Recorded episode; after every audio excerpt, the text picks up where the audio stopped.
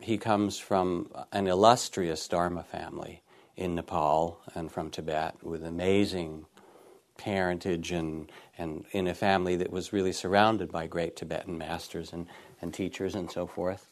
Um, and uh, um, was recognized as a, as a young boy um, as a, a, a, reincarnate Lama.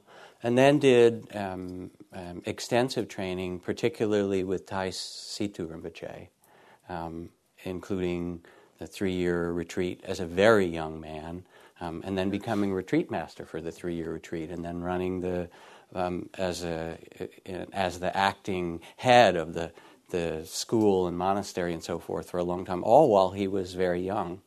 Um, in fact, from my standards, he's still very young. he's, he's, done all these amazing things. Um, and um, he came here, he's been coming to the West on and off now for 10 years, and came and has uh, been part of the mind life science dialogue that's been going on for years and years, um, and was one of those who volunteered to be hooked up to all the sophisticated fMRIs and electro um, uh, EEGs and um, all kinds of other things, and um, um, in certain uh, certain of the tests showed himself to be not only um, a, a, joyful and free being, but off the charts on the machines. And they, to the terms of how much happiness and joy they could register, the little needles were over on the far end of the scale. Um, and he's just completed um, this quite wonderful book called The Joy of Living, that is in part un- unlocking the secret of and science of happiness. So that is both um, wonderful Dharma teachings um, and a whole story of the relationship between um, Buddhist teachings and modern science and his life with that. Um, that's very much connected with the mind life um, ex- science ex- explorations with His Holiness the Dalai Lama and so forth that many of you will know about. Um, uh, anything you want to say as a just greeting to folks before? Good uh, evening, and I'm very very happy to be here, and special. I'm very happy to be together with you, and uh, I come here one time. I think many years before, and now develop a lot, and I think through this uh, meditation center benefit for many, many peoples. And I'm very happy about that. Thank you. Thank you. Thank you. Thank you. so, um, I told um, Rinpoche that our paths in some ways were reversed in terms of um, Dharma and science, because he writes about in his book and quite beautifully tells of meeting Francisco, Francisco Varela, who was a great neuroscientist, um, when he was a boy, nine years old, um, and becoming quite intrigued as, as the Dalai Lama became intrigued with Western science and its relationship to mind and, and uh, Dharma.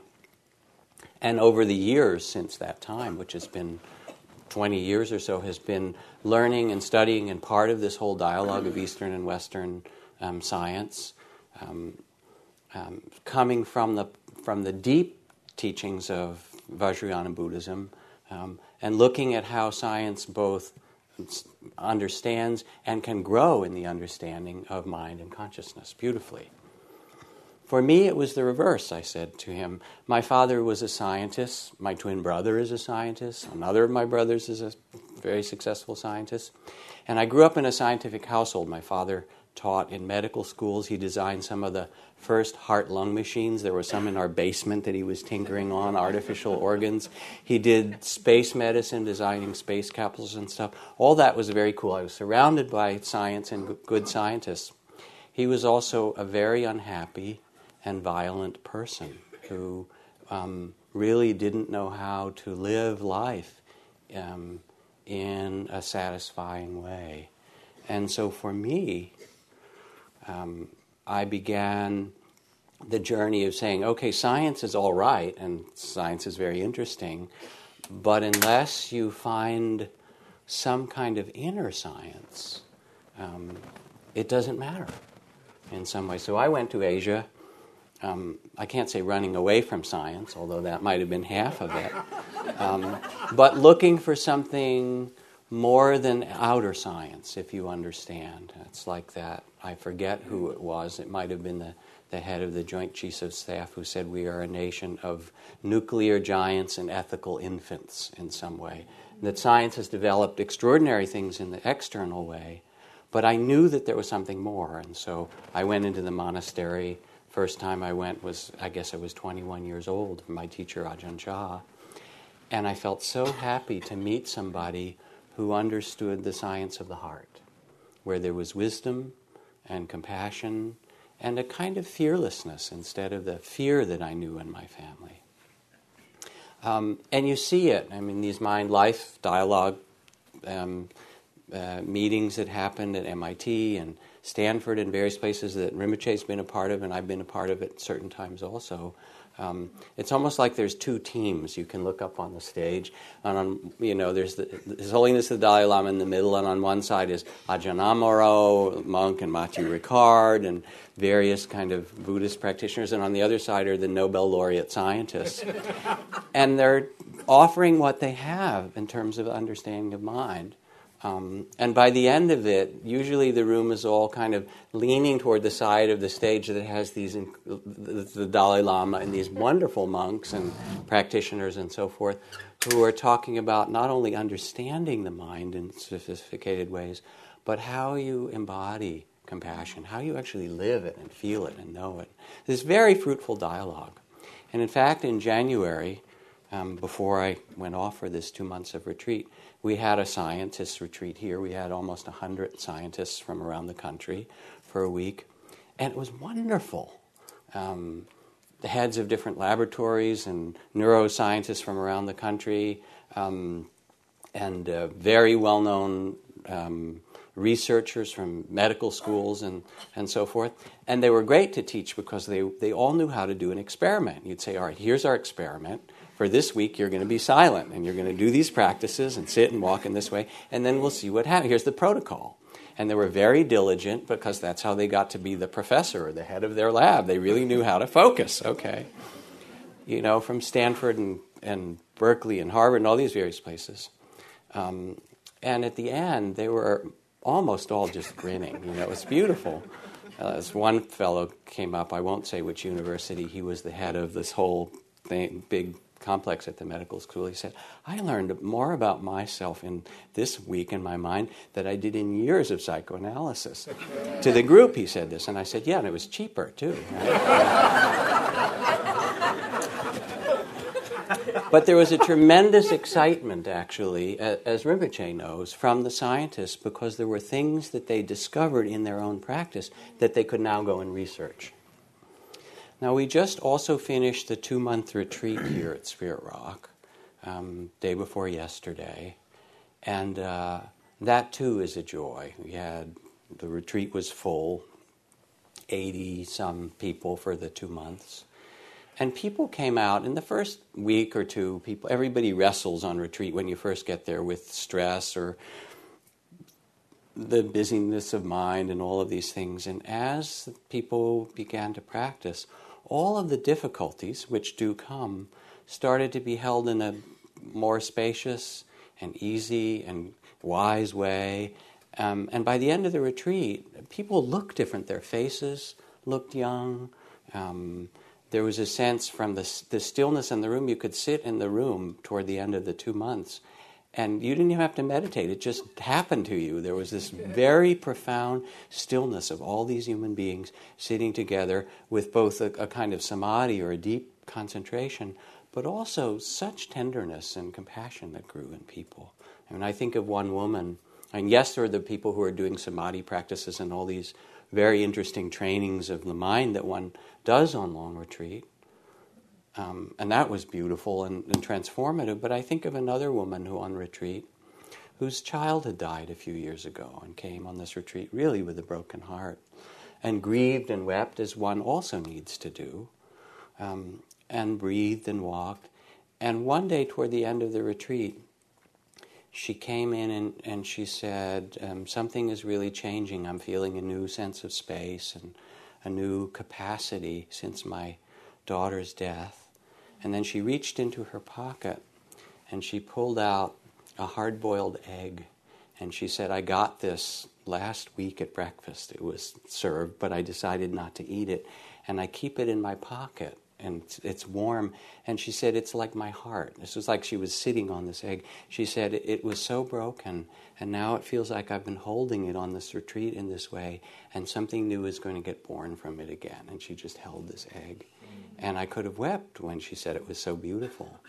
Um, so, yes, there's the, there are these kind of wonderful yogic practices, but in the simplest way also, there's just the transformation of the heart that's possible through attention and compassion and dedication over and over again. Now, one of the reasons also that I wanted to speak for a bit tonight before Rinpoche, um, and and then do a bit of a maybe a ten minute meditation, is that uh, a very close friend and a beloved benefactor and teacher of mine died in uh, the past well, about ten days ago or so, his name was Mahaghosananda, and he was the um, uh, supreme head of the Buddhist, uh, um, Cambodian Buddhist order or Buddhist tradition. Um, and uh, he was also known as the, the Gandhi of Cambodia. Um, and there's a picture in our little gratitude hut, and my daughter actually did a painting of it, which they they sell in the bookstore. I just love this painting. There was a moment um, when the Dalai Lama was here for the teacher meetings that we had. Um, uh, Dalai Lama had just arrived and gotten out, and his old friend Mahaghosananda, who we've known for years, Mahaghosananda was was nominated for the Nobel Prize five different times, and they met each other. These wonderful grins and happiness, and then one bowed and the other bowed and the next one bowed. And they each tried to bow lower than the other one, like, I'm going to pay more respects, until finally their heads touched, like they couldn't bow any lower. And that's the painting of the moment of, I don't know if you can see it, but of that moment of them really honoring one another. Um, and I met Mahaghosananda in 1971 in this forest monastery, and he was helping to translate from this, this teacher to a few Westerners there, and he was so modest about himself that I thought he wasn't a very good meditator. I thought, okay, he doesn't meditate much. He's a translator, he's a scholar, he's a nice guy. Later, I learned that you know he knew 15 languages and he'd done all this kind of inner training, and mostly he was just being himself. He wasn't trying to do anything. It was this incredible simplicity of being that radiated love. And when the great Holocaust came to Cambodia and so many people were killed, almost a third of the population from the Khmer Rouge, he was in Thailand outside the border. So, of the 60,000 monks that were there, 50,000 or more were killed. And I think there were 6,000 left or something out of the 60,000, 10% were left. And he was one of the elders that went back to rebuild the, the Sangha. All, almost all his family, 17 members of his family were killed. And yet, and yet he said, um, if I cannot go back and teach my people peace, then all my years of training will mean nothing. And so he went and he led these walks through the countryside of Cambodia, in the places there where there was still fighting. For 10 years he did this with, um, with a loving kindness sutra written out in Cambodian and Pali that he would give to people and chanting the words of loving kindness in the places where the fighting was the most or where there were landmines, people would throw grenades at them or shoot, and they just walked and did love. And anyone who needed to go somewhere, he would walk refugees back to their villages. You need to go there. Let me walk with you so that you can arrive in peace rather than in fear. Quite extraordinary. And incredibly generous. He gave anything he had away. He didn't have anything left when he died. It was just his love.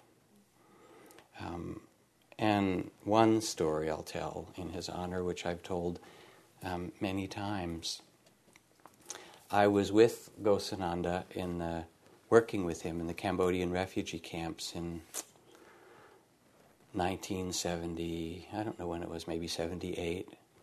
And at that time, um, there were hundreds of thousands of people who'd fled across the border to Thailand. And these little camps, bamboo huts on this dry, hot, barren rice paddy plain with barbed wire around it, run by the UN. 50,000 people in Sakeo, 100,000 people in Khao Dung. And he decided to build a Buddhist temple there to reawaken the Dharma for these people whose temples were destroyed, the way that things have happened to the people in Tibet as well. Um, got permission from the UN and built this little bamboo temple in the middle of the the square, a bamboo roof and place to sit and so forth. And the Khmer Rouge underground, the communists there, said that if anybody went to the temple when they got out from the camp, they would be shot. So we didn't know if anybody would come. And on the morning that this uh, temple was to open, went through the camp ringing this gong and inviting people to come. People who hadn't heard the Dharma or hadn't been to a temple for 10 years, everything was burned and destroyed in their villages. And 25,000 people filled the square. It was really amazing. And Mahaghosananda sat up there and looked out at this huge ocean of faces of people who had all lost everything their homes, their families were killed. Terrible. And I thought, now what is he going to say? What teaching can he give? You know, how will he speak? And he looked at them all and he began, put his hands together, and he began to chant the second verse of the Dhammapada, which goes in Sanskrit and in Cambodian Hatred never ceases by hatred, but by love alone is healed. This is the ancient and eternal law. And he chanted it over and over, and pretty soon, you know, 100 and 200, and by the time he got going for a while, all 25,000 people were singing this, were chanting this, and weeping. And what I saw was that he was giving them a truth that was even bigger than their suffering. That you are not defined by your suffering. That yes, we suffer, and there were tears, tremendous compassion for the sorrows of these people. And yet, hatred never ends by hatred, but by love alone is healed. This is the ancient and eternal law. Um, and he went around the world thereafter for years teaching this truth um, and offering loving kindness and spaciousness, a kind of free and joyful heart. You are not defined by your suffering. You too have the great heart of a Buddha within you great compassion, great freedom. It's not someplace else, he would say. If you want to find nirvana, it is within your own heart and mind your own capacity for peace and joy. Awaken to that. And then he would use this teaching from the Buddha where he says if you put salt in a cup and drink it in the water, it's very salty. But if you put salt, that same spoon of salt, into a lake, the lake still feels pure and clear. Make your mind peaceful and pure and clear, spacious, like this great lake. Um, open and wide as the whole world. Make your heart as wide as the world. And then you can hold the sorrows of the world in compassion and yet not be, not drown in them. So I want to teach us five minutes or seven minutes of meditation, and then Rinpoche will go on, um, because we usually have some meditation. He might he might do some too. I don't know what you will do, but whatever. Um, and so I'd like you to sit and this is a way of practice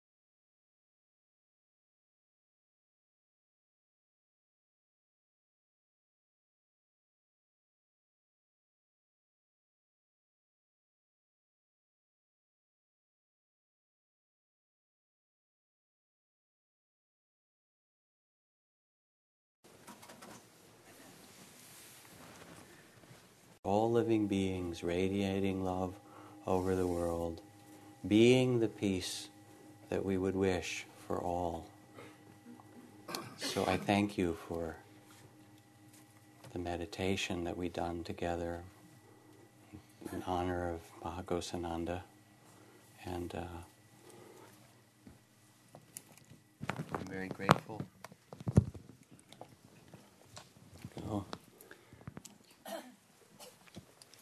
You, Rinpoche, that you can be here and offer teachings. It's very nice to be back with you all after these months.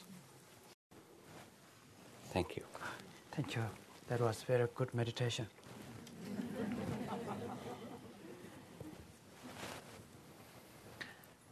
Again, good evening. Uh, as I mentioned, uh, as no as he mentioned uh, about my little bit life story. Actually, I wrote, written in my book. Uh, when I when I was young, even though I have very good family, my father was a meditation teacher His name is Tulku Urgyen Rinpoche, and I had very nice, loving monks, nuns surrounded by me. But I have one big problem. It's about panic attack, you know, panic attack. Sorry, my English is not so that good. Okay. If you don't understand my words, you can ask me, okay? Panic attack.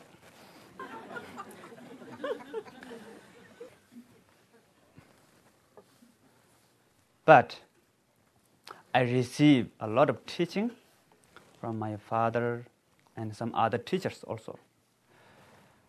When I was meditate, okay, no problem with the panic attack.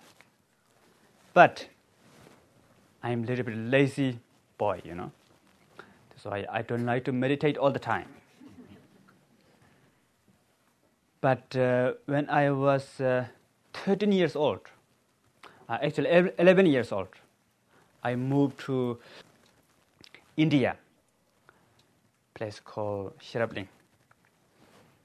And when I was uh, uh, 13 years old, they're going to start new three-year retreat. You know, in Tibetan tradition, we have the three-year retreat, solid, you know.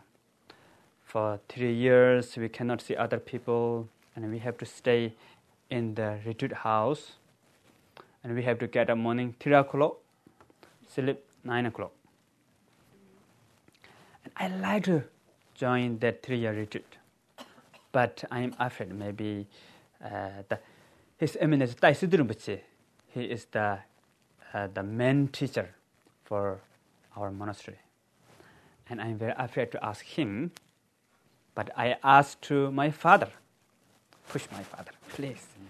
Could he ask to tai sidrum bache let me enter three year retreat. And he wrote a letter sent with my brother. chongyir bache and tai sidrum bache okay. I was very happy.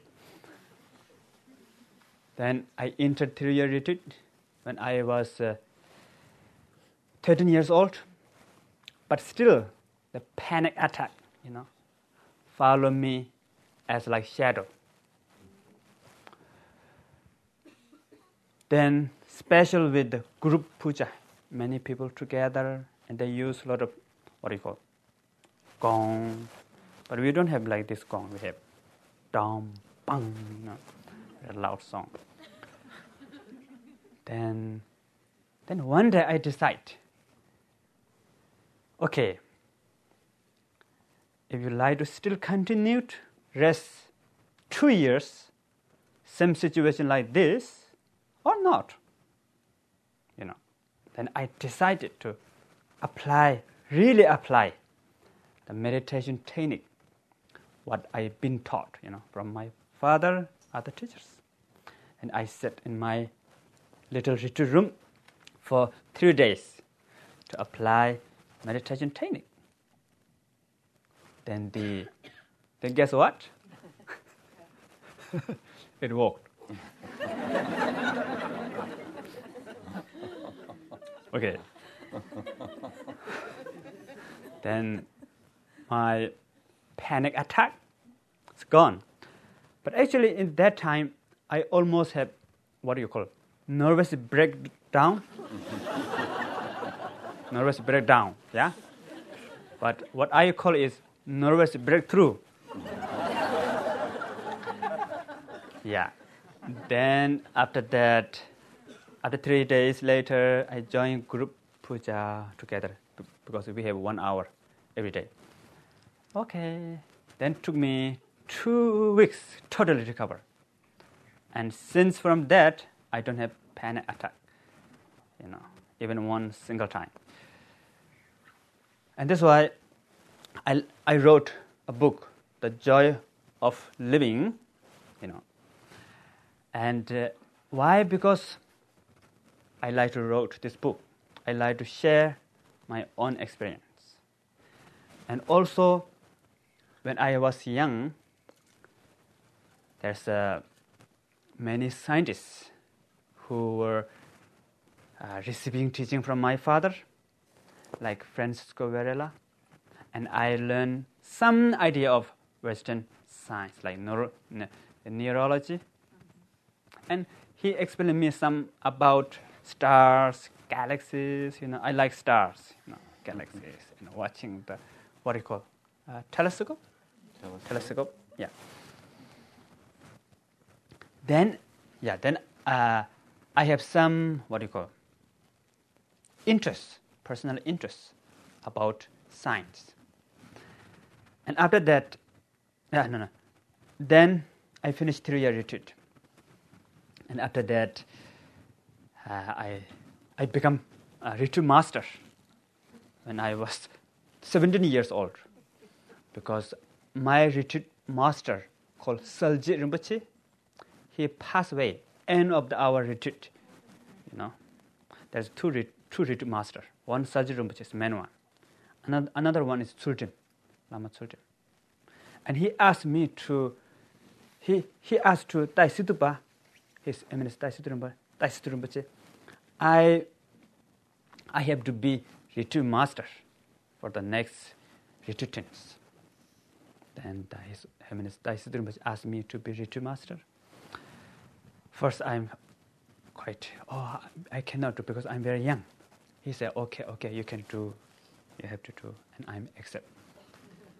But uh, everybody is older than five, 25 years old, you know. I'm like baby. Some of them is 60 years old. I'm giving teaching to them. It's a little bit funny.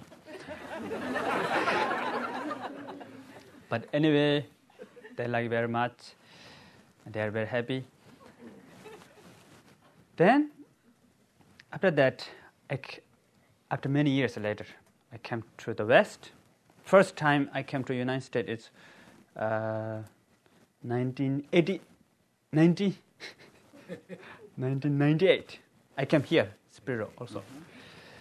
And I met many different scientists who interested about, uh, I, I, I interested with to learn more about science and some of the, my friends give me a lot of videos and uh, physics about ne- ne- neurolo- neuronal yeah? neurology. Thank you. Then I'm thinking, wow, there's a lot of similarity between science and Buddhism. If I make book, and also I can share my personal experience with them. Then I start to make book, and uh, and also I go to the lab, you know, in Wisconsin University with uh, doc- in medicine, Wisconsin Uni- University, with Dr. Richard Davidson. I'm guinea pig, you know, guinea pig, guinea pig, you know? Yeah. They put me in big machine called MRI, MRI M or MRI L or something extra word. fMRI. fMRI, thank you. Very big machine. Inside very cold, and uh, I cannot move. You know, if I move a little bit, then the, you know, the image, everything mix up. They put here like, what do you call air. Air, air balloon no. Pump you know pump. Air pump. Big ear earphone here. And i cannot uh, meditate with the seven posture you know. And i have to lie down. And sometimes i get itchy here. But I cannot do anything, just. I don't know what that, what that result is, you know. and, and they asked me to meditate on uh, actually four points non conditional loving kindness compassion, and the objectless shamatha, what we call is open present, and the meditation with focus, and the visualization with the like deity or something, you know, Buddha. Uh, then they said, okay, one minute, meditate. now, one minute, stop. Now meditate. Two minutes, compassion. One minute, stop. I have that. And, and during those meditation, they send a lot of, uh, uh, like, what, what do you call it? A fearful sound, like uh, a lady uh, scream, you know, and baby cry while meditating and I have to stay there for two hours. and especially with the meditation on object, I cannot find object. Everything is closed, you know.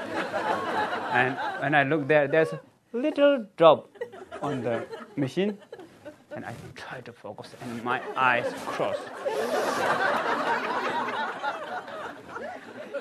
and uh, do you know what, what result is? they have to exam for six months, you know, in the computer here, there. And they say, I'm totally crazy.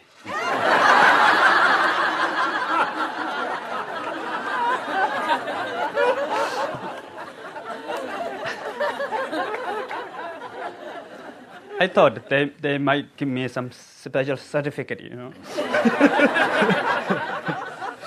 you are enlightened. No, no. No, no, just kidding, okay? uh, the result is good. They said that my happiness, that there's a, in the brain, there's many location. Some location for depression, happiness, anger, or many things. And the, my area, the brain area for the happiness function is very, very high, more than seven uh, 700%. You know? And I feel, oh, wow.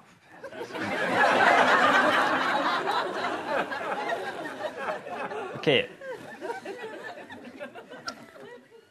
Then that's the, uh, the I think there's the, the meditation technique I wrote in my book.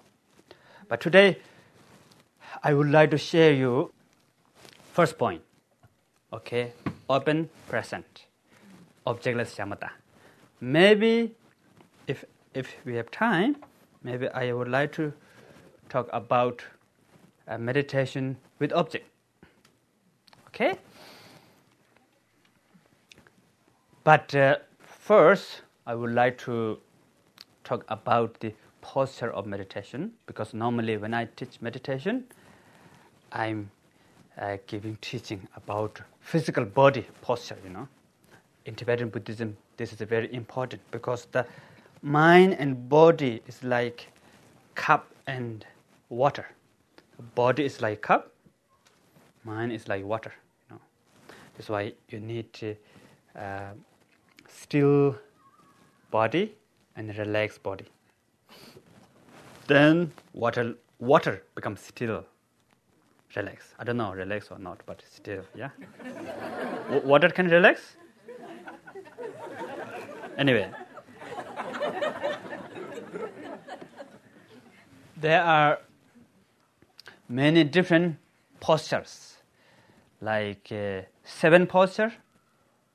I think it's quite too long, and uh, and the another one is two, only two point. Make more discount, two point. Okay. First, keep your spine straight. Not now. You can do later. okay. Now just listening. Okay.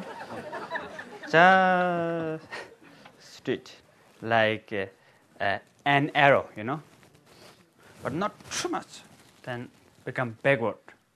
But not like this either. You know. Then fall too much forward and fell asleep. But sometimes sleeping is good also you can apply sleeping meditation. but anyway, just in the middle, okay? And uh, your hands uh, put here is also okay, or here is okay. That's the up to you. And a little bit of open, shoulders, arms, you know, not too tight. Traditional, we call like arm should be like vultures, vulture, you know, bird, vulture's wing, you know. But you don't have to do like this, you know. I saw one person in France, you know, Paris. There's one Tibetan monastery, one of the uh, what they call forest park inside Paris. There's big park, park, you know. One day morning, I walk in the park. There's one guy meditating face to sun. Do like this.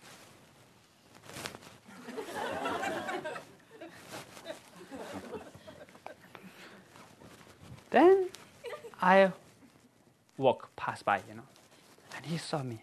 He asked me, "Hello, are you Buddhist monk?"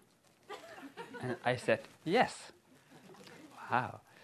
Uh, do you ever meditate? I said, Yes, of course. and he said, How was it? And I said, Fine. Then he said, I like meditate very much. But I have one problem, you know. It always bother to me.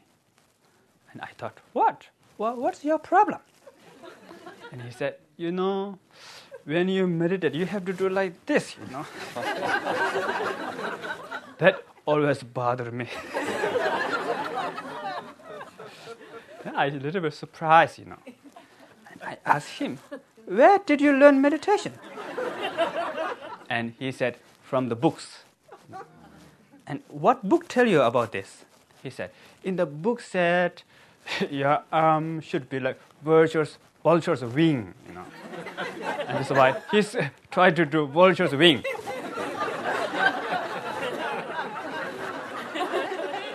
okay. Uh, that's why you don't have to do that. Just relax, and uh, the head a little bit forward. Again, not too tight. Okay, that's the about first point. Still too many, yeah? and the second point, relax with your all the muscles in your arm, in your leg. Just relax. Okay? And now we're going to do this together. Not right now, but I will let you know, okay? Together. And at the same time, you have to relax with your mind first. No meditation. Okay? this is not meditation. This is why you don't have to worry about meditation in this time. We just relax. We're going to do just relax with physical body. Relax. And at the same time, you have to, you have to relax with your mind also. Just totally relax. but not like, ah, you know. Relax yet still aware. Okay, like example, uh, some people like to do physical exercise. Okay, okay, physical exercise, jogging for maybe uh, one hour, jogging. and after one hour, you're totally tired, yeah? But you're happy because you finish your exercise. Maybe who knows you lo- lose weight, weight, you know, become more skin, and good for your body, heart. That's why you feel happy. But your body tired. Then maybe you take shower with good temperature water, you know, not so cold, not so hot. And after that, rest on the chair, you know, like big side. Just resting. As it is. Like that. Easy, yeah? Mm. You don't have to, and this is not meditation. This is why you don't have to block the thought. You don't have to block thought and emotion and feeling. Let them come and let them go. Just relax. Okay, now we're going to try together. Okay.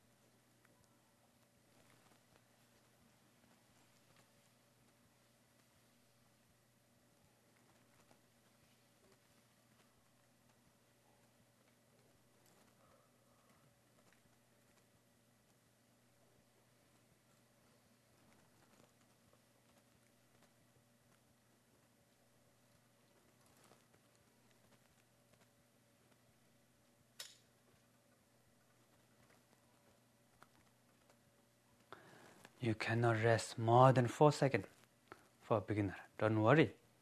Repeat again and again.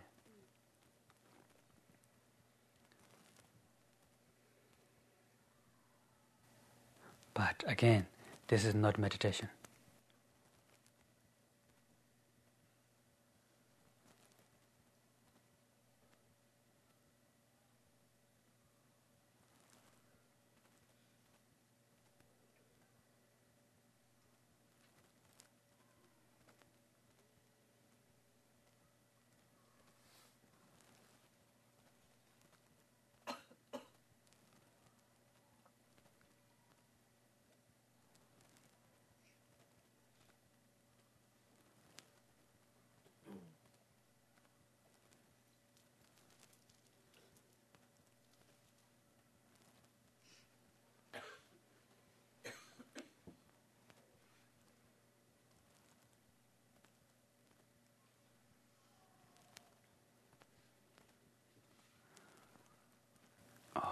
Okay.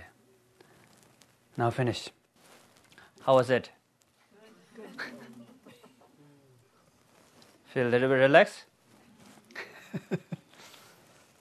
okay. It is uh, similar to the meditation, or it is uh, more relaxed than meditation. What do you feel? Okay. If you think this is similar to meditation, please raise your hand relax. I mean, the, I mean, this is a relax, same as meditation. This is a relax, same as meditation. Please raise your raise your hand. Okay. And if you think this is more relaxed than meditation, please raise your hand. Okay. Okay. Good.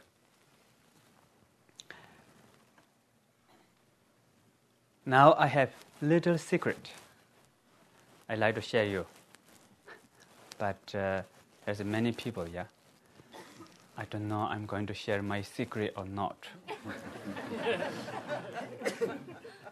but uh, not big secret. Okay.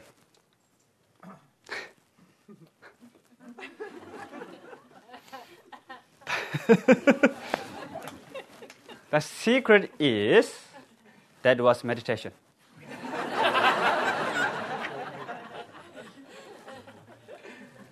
You know? You know secret? Okay, good.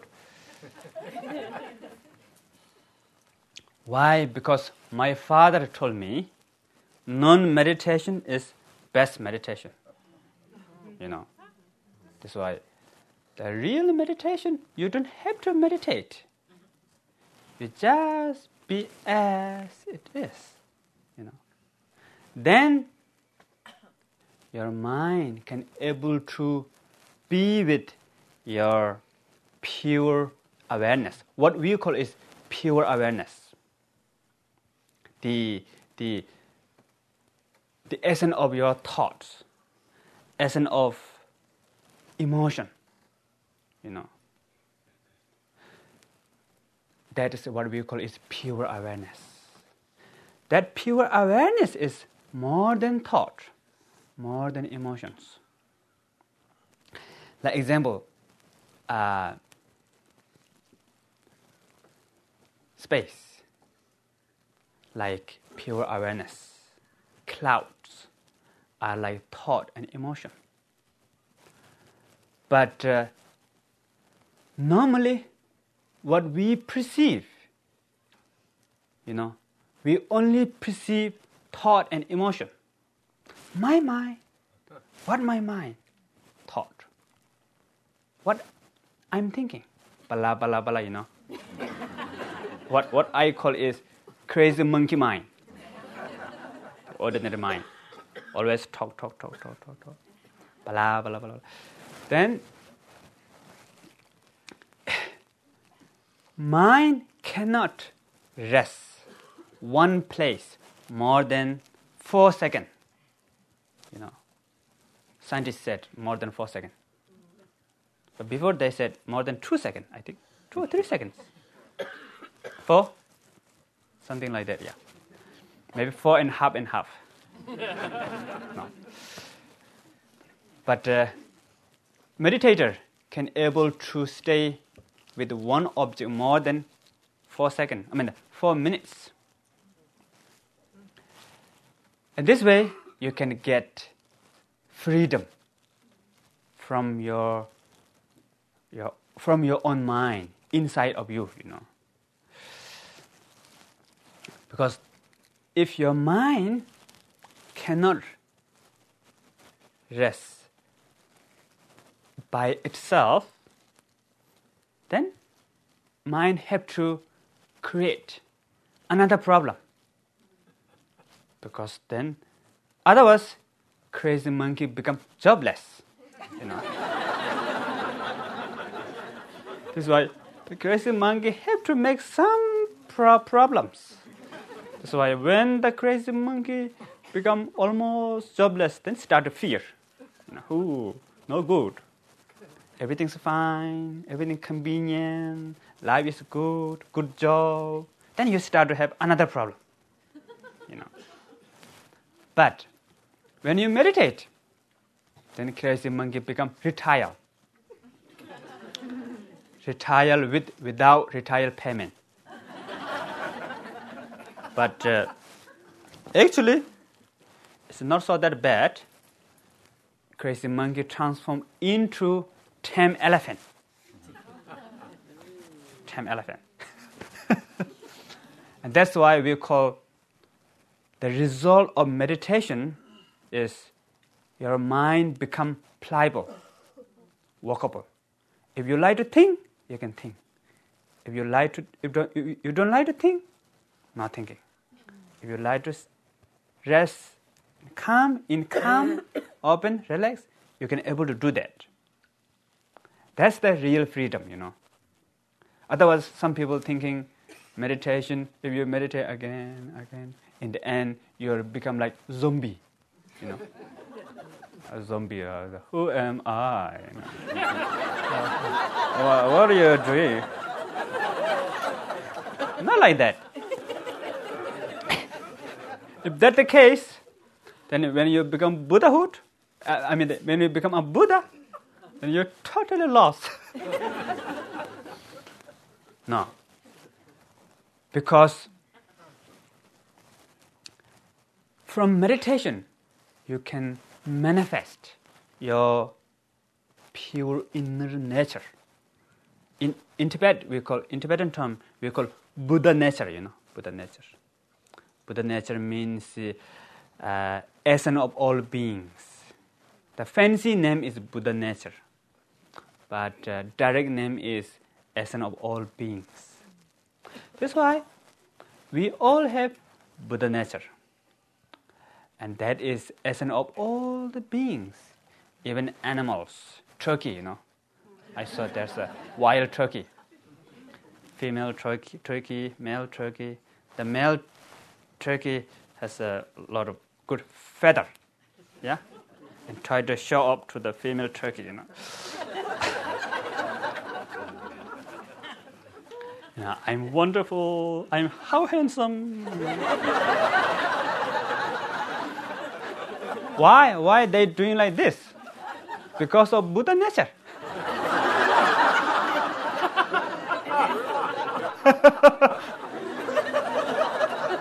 yeah, it's true. Why?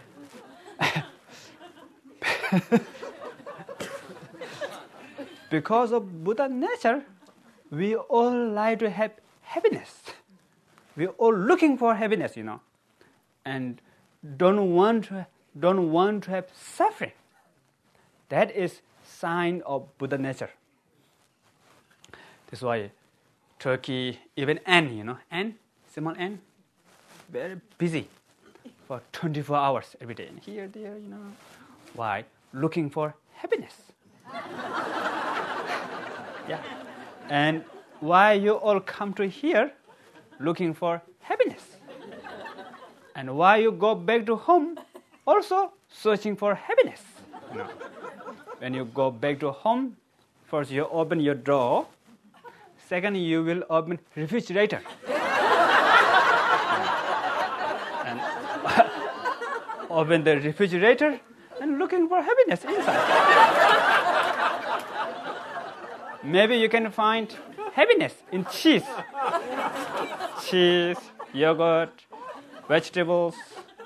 But actually, you cannot find real happiness from cheese. if real happiness existing within cheese, then as you eat more more cheese, you will become more more happy. Yeah?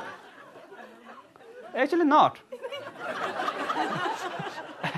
as you eat more and more cheese, then your stomach become more full. You don't like cheese at all. Mm. That's why the real happiness is within your own mind. But, in a sense, everybody looking for happiness. Why? Because of Buddha nature. Why? Why that? Because our true nature, our real essence, is completely free from suffering. You know, our real nature is endowed, endowed uh, with the unchangeable happiness. And this is why we are seeking our real home. You know, this is why we get homesick. Otherwise, we are just become like robot. You know, even you are burned in in fire. I saw there's one movie. You know, uh, I forgot the name.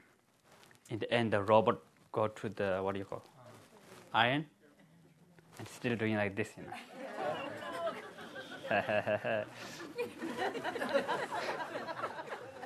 but we want to have happiness, don't want to have suffering. But who knows? In the future, if there's a good robot, and mind can able to enter also. Okay. Uh, this why we have Buddha nature. That is our own nature, true nature. Then this why we don't have to meditate. You know, we just rest as it is. Then naturally we will return to our home. But not today. Not, not within one or two seconds, you know. You have to practice again, again, again. Then, but right now, how you practice? You have to practice short time, many time, and uh, repeat. I mean, the, all the time. You can meditate with many different situations. You know, while you're drinking, eating, diving, eating uh, McDonald's. You know, I mean, the hamburgers, pizza. While you are using cell phone, you can meditate. You know, hi, hello. You know, because because the pure awareness, fundamental awareness is always there. You cannot skip from fundamental awareness. But the but the problem there's one problem. Not many problem at all. You have Buddha nature, you don't have to create new one, and you don't have to buy, you know, thousand thousand dollar or whatever is already with you, your Buddha nature.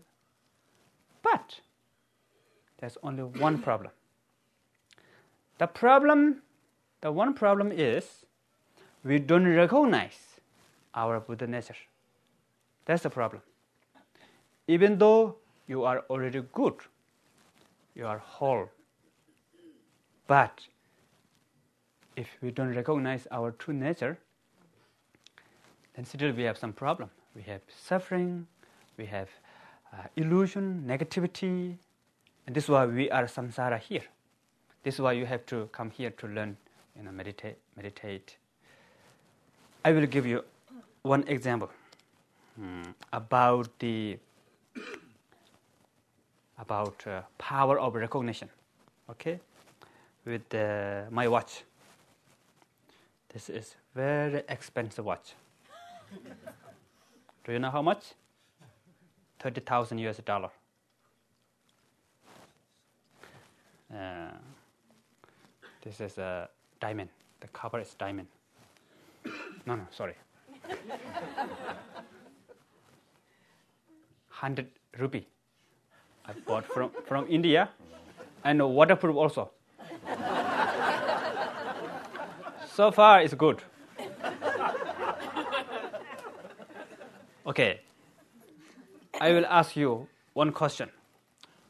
What is main quality of watch? Pardon? Tell the time. Tell the time. Everybody agree? The main quality of watch is tell the time, yeah? This is Indian watch. So far, it's tell time, also good. Okay. Imagine if I have wonderful watch, but I don't recognize my watch, you know.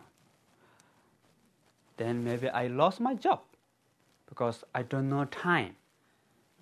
And uh, AM, PM, sometime too early in office, nobody there. I thought, oh, close, but actually too early. sometime too late. Then the boss, you know, boss or boss? Boss. Boss, fire, you know. You say, get out, you're no good.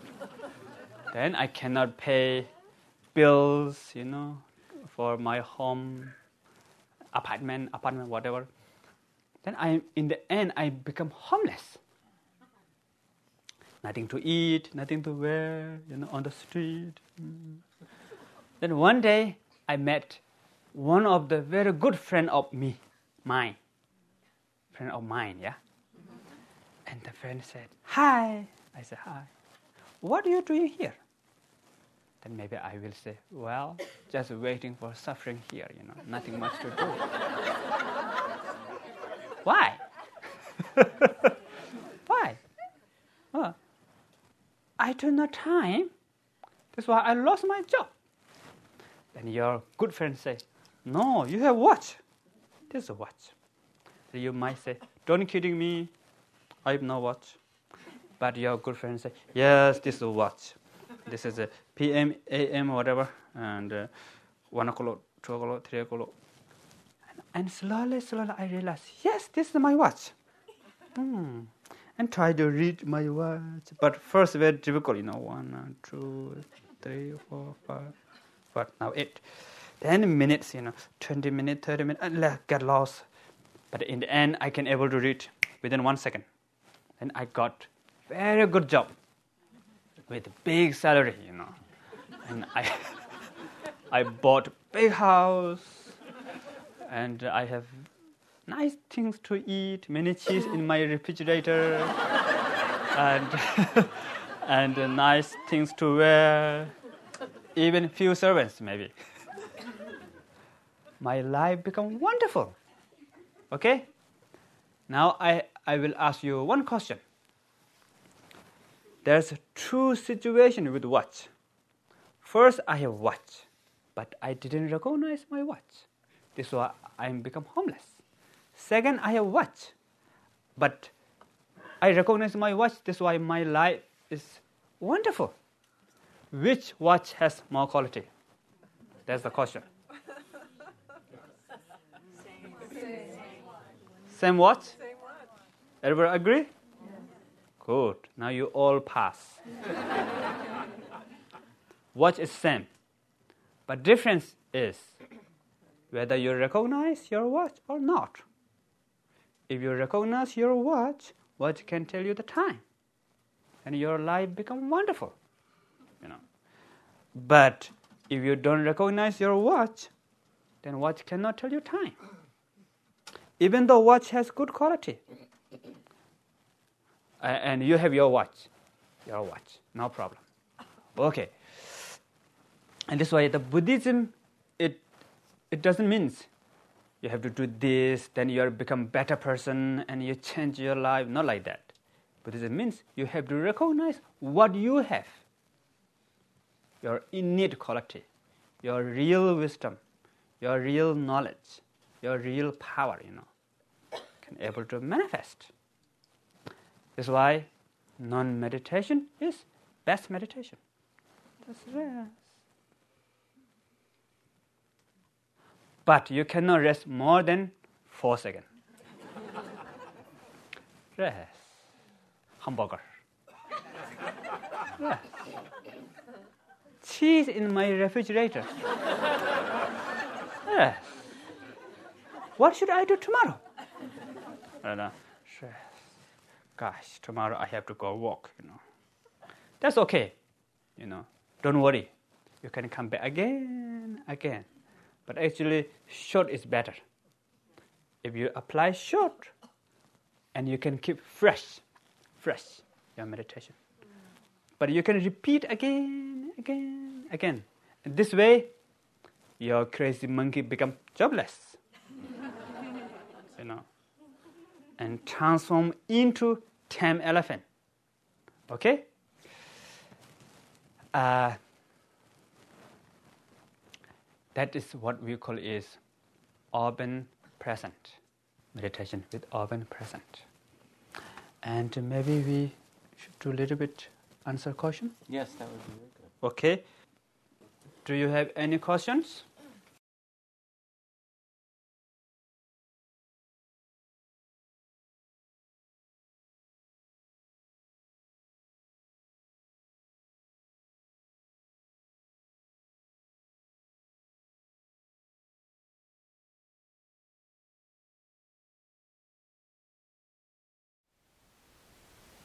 Thank you for listening.